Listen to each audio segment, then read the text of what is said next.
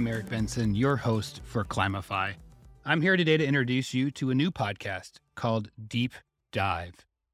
It's the idea of two amazing designers, Grace Tursich and Rachel Cifarelli. They are both recent graphic design graduates who are deeply committed to being climate designers themselves. They came to me towards the end of the first season of Climify with an idea. They love the podcast. However, they could see gaps and opportunities for them to help fill and explore, explaining topics and definitions that appear on the show in a deeper way to help the design student better understand the ins and outs on how they could be a better climate designer as well. I thought it was an amazing idea. I've seen this done before on other podcasts and felt they have a point. Some of the stuff my guests and I discuss on the show are nuanced and jargon. So I'm happy to introduce you today to Deep Dive. It's a Climify miniseries that explores opportunities for climate education through the eyes of recent design students. The classroom needs to see more intersectionality between design and climate, and Deep Dive is here to advocate for that. Hello and welcome, everyone. I'm Grace. And I'm Rachel. And this is our fifth and final episode of this series. Uh, we're super excited to talk about behavioral psychology and behavioral design.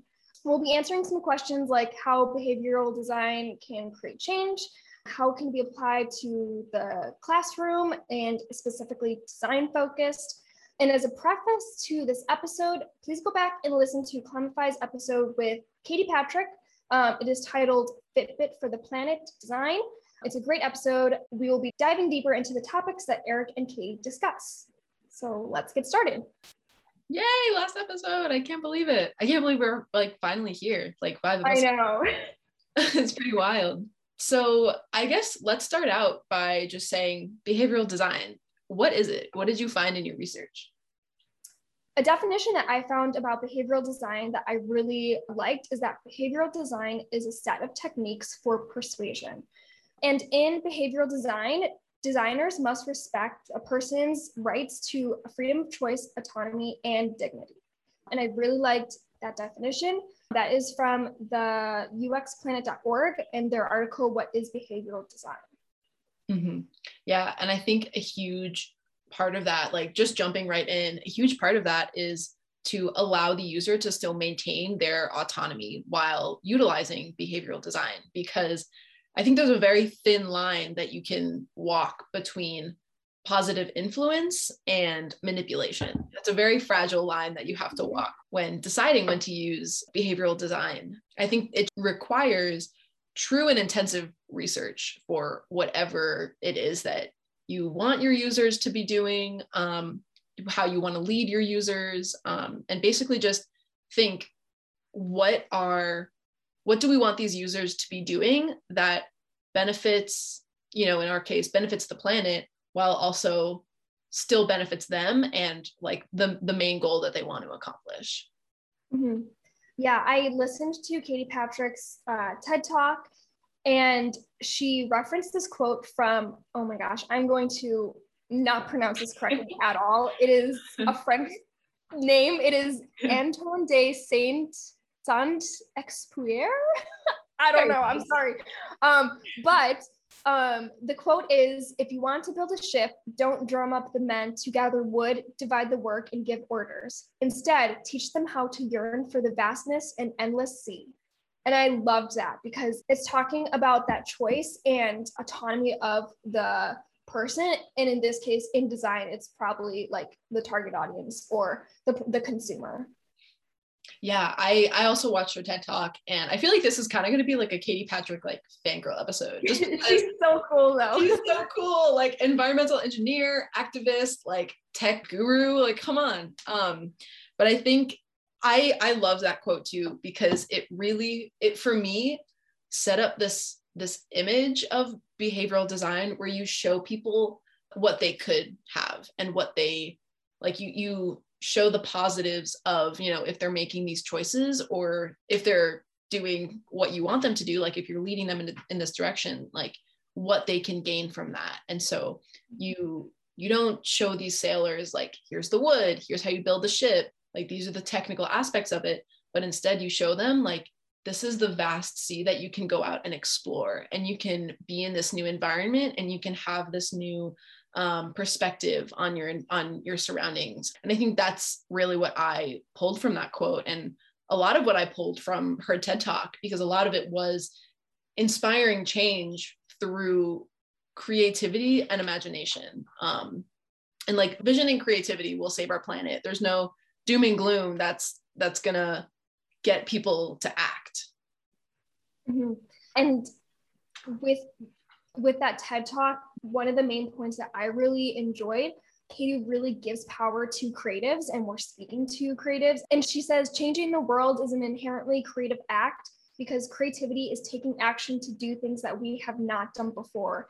And when she said that, like, I got the chills, and I was like, oh my God. And I was like, but that is so like, it's taking creativity into more of like a, a broader term that can be applied to anything and giving it so much power. Yeah, exactly. And I feel like we've been talking a lot about that just as a thread throughout all of these episodes, is that creativity and design can be more than just making something pretty. Like it's, it can be used to uproot our systems and influence behavior and get people to actually Um, do good in their world and inspire change and inspire action, which I think behavioral design kind of nicely ties that up in like a nice little bow. Is this is actually what can get people to act for the climate. And something that she was talking about in the Climify episode was this value action gap that really caught my attention. Um, and it's the idea that education does not always lead to action. People can know that they should do something or that one action will, will align better with their values, but it doesn't actually mean that they're going to do that action, because there's so many other things that come into account when people are deciding how to act or what to buy or who to align themselves with. So that really stood out to me in the Climify episode. And when I heard Katie talking about the fact that knowledge does not equal action, I was like, I don't know, I was kind of upset. And I was like, it kind of, it flipped my thinking on its head. And it made me to kind of take a step back, because I always thought, well, the more you know, the more you'll have the power and the, the desire to do something about it. And then Katie kind of said, well, no, that's not true. Um, and I'm so happy that she, she explained it like that. But you can know so much information, but that doesn't necessarily lead to action. It's the, it's like she was talking about the Martin Luther King speech. Like it's the inspiration that is going to cause action. Mm-hmm. Yeah. And I agree with you too, that hearing her say like education doesn't always lead to action, I too was, was a little upset, because I think we all kind of have it in our head that the more you know, then the better that you can, the better decisions you can make. But that doesn't, that's not always the case. I think her, her speech, her TED Talk, and also her episode and just the work that she does can help empower creatives to think in this visionary way that can be kind of scary to think about, just because there are always these, these roadblocks. There's always, what time do I have to think about this? Um, what money do I have to implement this? Um, and I, I liked her, what she was talking about in the TED Talk, of like setting aside one to three hours a day and just having that be, what did she call it? Like her creativity time, like her visionary time, where she just sits and thinks, and with no constraints, with no um, any kind of restrictions on herself, and just imagines what a better world could be. Mm-hmm.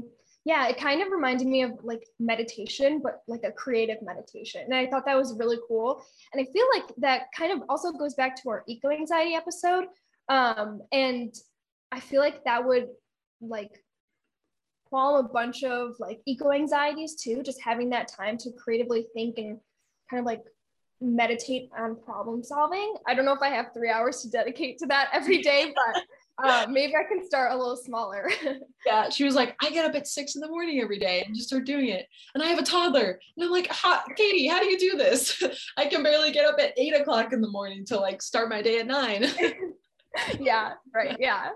Um, but I did, she did break it down into smaller steps in the Climify episode. Um, she was talking about specifically behavioral design and um, how easy it is to show that it can be rewarded when you have positive design.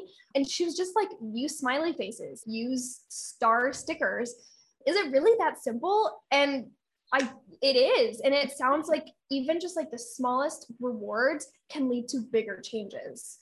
Mm-hmm. Yeah. And I liked how she broke it down like that and, you know, kind of talked about it in like a classroom setting, like um, get your students and have them perform behavioral design on their peers or on their family members just by, you know, telling, like sending them a smiley face or sending them a frowny face or just those kinds of cues, those kinds of aspects. And then just like sitting back and seeing how your family members or your friends react to it and see that, what is the C A R? Cue action rewards. Cue action rewards. Like, see see that happen in real time, even if it's like smaller ways. um I think seeing it happen in those smaller ways can then inspire someone to do it in even bigger ways. Mm-hmm. Did you have any of this, like we're talking about behavioral design and behavioral psychology, did you see any of this when you were in college, or was this in any part of your curriculum? So no, it wasn't, but like I, it just wasn't. But so I majored in communication design and I minored in psychology because I wanted to like understand how people think and what makes people tick and like how to basically how to change behavior. And this is the education that I never got in either my psychology classes or my communication design classes. And like, this is what I wish I had learned. Like, I wish we had learned behavioral psychology and behavioral design and just like how to get people to act in a way that's not only beneficial to them, but also beneficial to a greater cause. Um, so no, yeah. I did not get any of this in my education, but gosh, I wish I did. And I really tried. I thought I was, yeah. I thought I was doing it, you know, like I minored in psychology, but I didn't really learn what I wanted to from my psych minor. Yeah. You wish there was like a more like a clearer intersection of design and psychology.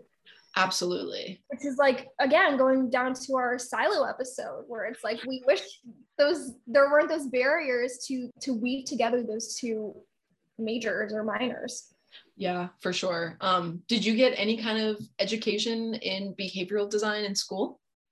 Uh, you know, I was thinking about this. I'm afraid to answer because if you've listened to this podcast before, you know that I have, that Eric was my professor. And if I say no and I had it, I will feel so bad. Yeah. Um, I don't remember having a behavioral design class. I might have. Um, I mean, like it's spring of two thousand twenty-two and I did graduate two years ago. So I don't remember, but I do like just reading and learning about behavioral design. I do feel like I probably would have remembered if we had a whole class dedicated to it, or I guess what you were saying, just having some sort of intersection between design and behavioral psychology. Yeah. And like, I didn't even realize that behavioral design was a thing. Like, I think if I had known even what that topic was, or like what the what the name of wanting to use design to influence good behavior was called, then I think I would have tried more to learn about this and like ask my psychology professors. I took social psych, which was really interesting, but that was more about how people relate to each other, not necessarily how behavior works. Yeah. I feel like when I'm thinking of behavioral design and psychology, I think it is very like a, a prominent class in like this area of study in marketing, but I do feel like that kind of marketing is more geared to consumerism because that's just what marketing is. I feel like there could be like an easy way to have some sort of marketing or just behavioral psychology that isn't so geared towards consumerism, that does have like, it kind of um, weaves into like the ethics that we were talking about, like an ethical marketing, if that makes sense. Yeah, yeah, yeah. There was this class in the strategic communications major of the comm school, which is like, if you don't know what stratcom is, it's like kind of marketing, kind of design, kind of like pulling those two aspects together. Um, and there was a class called persuasion, or like intro to persuasion or something like that. And I never took it because like, I didn't really have time in my schedule. Like I didn't want to add on a whole nother class, but like looking back, I kind of wish that I had, because I probably would have learned either like a lot of these tactics, um, maybe more so through writing, because that was a lot of the stratcom major. Um, but I wish that I had taken that class so that I could know more about just how to, how to persuade people and how to get people to act in a good way, the way that you want, while still, um, while still in line with their own values and what they want. And like, I keep kind of saying that, like, yes, do what I want, but also do what you want, because that's, a, that has to be such a big part of behavioral design. So that, like I said, like you're not, on, you're not borderlining on manipulation. Mm-hmm. Yeah. And I'm thinking about like, what are our suggestions um, for bringing this into the classroom? And um, in, I think it was one of Katie's YouTube videos, she mentions that behavior mapping allows designers to map out the target's day and then very strictly like pinpoint the behavior you want to change. So I think a good way to bring this into the classroom would be U I U X design. And for me, Katie was talking about power grids and how um, consumers use power. And I'm here sitting in my apartment that is pretty warm because I like to have a, a warm environment.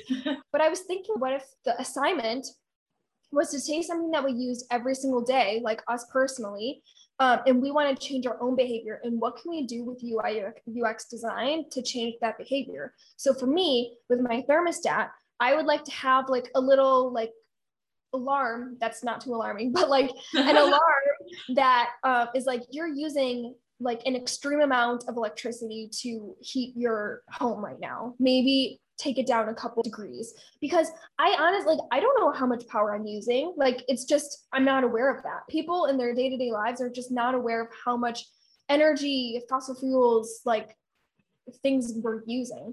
For me, I feel like that would be a really cool project for just going through our day-to-day and seeing personally what we would want to change and how we can change that and like target the one behavior. That's, that sounds super interesting. This can also tie back to our design thinking episode, because you have to do a lot of design thinking to really get to what the user wants, while also like shifting them into, you know, like you said, like you really like your apartment to be warm, but what are some ways that you can um, still maintain, you know, either that warmth or like your feeling of comfort, while also bringing the degrees down in your, in your building. And I think design thinking could be, you know, start teaching design thinking in classes and get to the root causes of like why people have the habits that they do have, and then how do we change them? Um, and so I really like that idea of pinpointing in your own life, or maybe even it's like a partner's life, because I don't know, it could be tough to like look at your own, like scrutinize your own life and be like, all right, this is, this is where I'm not doing well. That could be kind of hard to admit to some people. I don't know. Um, mm-hmm. But yeah, I think that's a really, that's a really interesting idea. Also really reinforcing those little positive rewards. So mm-hmm. like I'm thinking of, as a college student, probably a lot of people are online shopping. Maybe it's like, if you check out with just one item, you get a smiley face. Or if you check out with ten items, you maybe get a little frowny face, or like a, mm, don't really love that, where it's just these simple rewards or like a little consequence. And Katie talked about maybe using characters. So maybe it's like a cute little bird. Um, and it's just, and it's just like positive reinforcing or negative reinforcing. And I really, I loved how Katie was in the Climify episode, just talking about gamification and how We are so much more inspired to do things when we're in competition with other people, um, because we t- intrinsically humans want to be the best. Like we want to, you know, uh, win against those around us. And so creating some kind of game or some kind of, or maybe not even creating a game, but having, building in a game on maybe an app that we already use or within the energy that we already have. Like your thermostat could, you know, if you use less energy than you did the day before, you get a smiley face, or you, I don't know what else in a thermostat. Like, a, you, like you sign up with your family and it's like a family thing. And then you see which of your family uses the least amount of electricity in a month or something. Or your roommates, like you could see which of your roommates are using the least amount of electricity in their rooms or something like that. Um, just make it like a small competition where it doesn't feel like it really is a competition, but you see the stats and you're like, oh, like she she's she's using less energy than I am? I don't think so. And then just like, you know, build up from there. I think that could be really, really cool. Yeah. Mm-hmm. The last thing that I was inspired by in Katie's TED Talk specifically was just, and you mentioned this a little bit before, but really supporting students to be creative and to be optimistic instead of that fear and doom. Um, and we talked a little bit about this in the eco anxiety, where like you just, you kind of feel like paralyzed with all that doom when you have that knowledge, when you're learning too much about all the negative things about the environment. Katie really just hammered in the fact that like creativity and optimism is the path to take. Um, and yeah, maybe just having a project just based on optimism, creativity, or or maybe like in the beginning of a class, just having thirty minutes to look up like the good eco news of the day or like cool creative projects that people are working on. Yeah, no, imagine if the first thirty minutes of a design class, you just looked up all of the really cool, innovative technology that's happening in the design sphere that benefits the environment. Um, like maybe you're looking up new products that are, or like new materials that are being invented. Um, like, you know, what just came to mind, uh, the Office of Ordinary Things, the Algae Inc. Like, I don't know, like looking up cool stuff like that. Where do people like find these things? And how do you, how do you come across these really cool, innovative technologies that designers are using? So even just thirty minutes in the beginning of a class to look up and get inspired by that, or like maybe it's not even every class, but it could be like right before a workshop or a studio or something like that. Like just looking up and seeing what other designers are doing around the world to get some inspiration. Yeah, and Eric actually introduced me to the Office of Ordinary Things and um, showed us the Algae Inc project. So maybe it is the the educator just taking ten or fifteen minutes at the beginning of class and showing a really cool project that they found, because I'm sure all the educators um, have more resources and know way more projects um, that they can show their students. And that would be a really cool way to connect with your students, um, and also just take that time and yeah, be optimistic and show really cool, innovative work. I think it's it's just as important to be real with your students. Like I think what we had talked about on this show before, especially at the eco anxiety episode, um, being real with your students about the climate crisis while also giving room to be optimistic about it. Um, and those can be very difficult to balance, but I think it's important that we try, because with all of the eco anxiety and the eco grief that we feel, there has to be the optimism that we can look forward to and really just allow ourselves to imagine a better world and think about, you know, what would this city look like if there were trees growing out of the windows, or like what Katie Patrick was imagining and building in her in her own head. This is a really, really interesting discussion. And I know that this isn't my last discussion on behavioral design and just the ways that we can utilize it in our own design practices, um, and using gamification and just behavioral techniques and everything, but this was a really interesting conversation. Yeah, and I think it did a good job of kind of tying together all of the previous episodes and everything we talked about. Like you said before, just wrapped it up in a cute little bow.